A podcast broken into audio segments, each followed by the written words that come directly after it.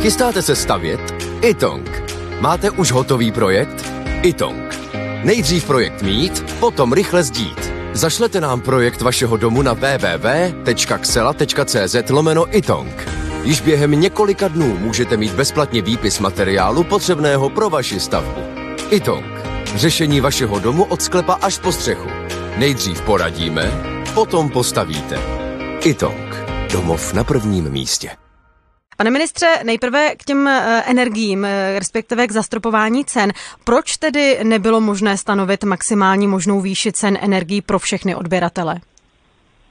My jsme ji mohli určit právě pro maloodběratele, tedy pro všechny domácnosti, pro všechny živnostníky a malé podnikatele, stejně tak jako pro veřejný sektor, respektive veřejné služby, eh, tak aby bylo možné postihnout například i soukromé nemocnice, městské i státní.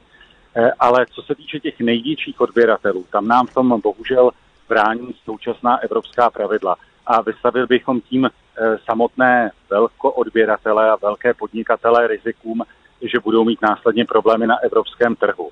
Eh, záleží nám na tom, aby se podařilo opravdu i v návazných jednáních v Evropské unii zajistit co nejlepší řešení. Ale v tuhle chvíli opravdu to zastropování pro ty největší firmy možná nebylo. A má tedy teď stát nějaké možnosti, mechanismy, jak pomoci i průmyslu a velkoodběratelům?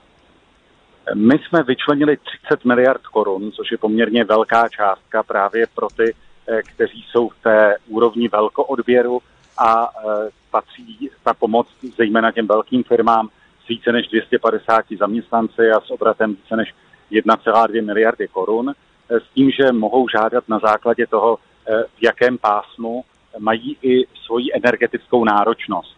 V okamžiku, kdy eh, mají více než 3% odběru energie, než je jejich produkce, eh, tak pak pro ně platí až 200 milionů korun. Pokud mají nižší spotřebu, pak je to 45 milionů korun. A důležitou podmínkou pro to žádat o eh, částku této státní podpory, tak je, že právě ten nárůst energií jim způsobil provozní ztrátu.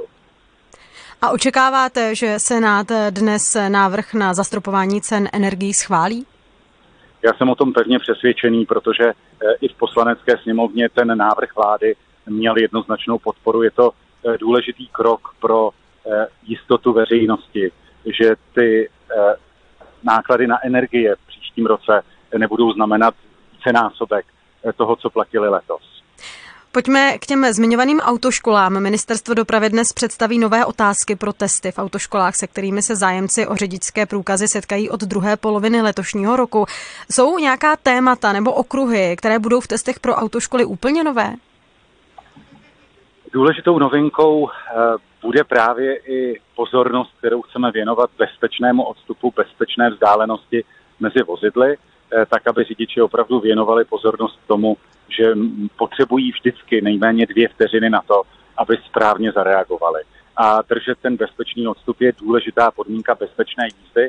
My jsme kvůli tomu začali i na eh, české dálnice, tak jako jsou na to řidiči zvyklí v zahraničí, malovat eh, ty pomůcky eh, pro si toho, co znamená ona bezpečná vzdálenost v podobě vodorovného značení i svislých dopravních značek.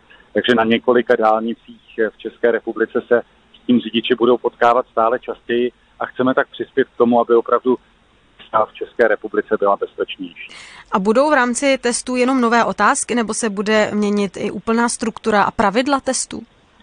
My postupně měníme eh, celou tu škálu těch otázek. Je o to, aby se eh, řidiči potkávali a zejména budoucí řidiči eh, potkávali třeba i ve vizualizacích s reálnými situacemi, Eh, chceme také pro ty, kteří třeba se teprve na autoškolu připravují, eh, tak aby se to podobalo tomu, čemu eh, jsou zvyklí při například počítačových hrách. Jsou tam i interaktivní audiovizuální otázky. A jde nám o to, aby v tomto směru opravdu bylo možné si některé kritické situace posahat dopředu. A aby se opravdu podoba těch otázek co nejvíce modernizovala a blížila se běžnému životu.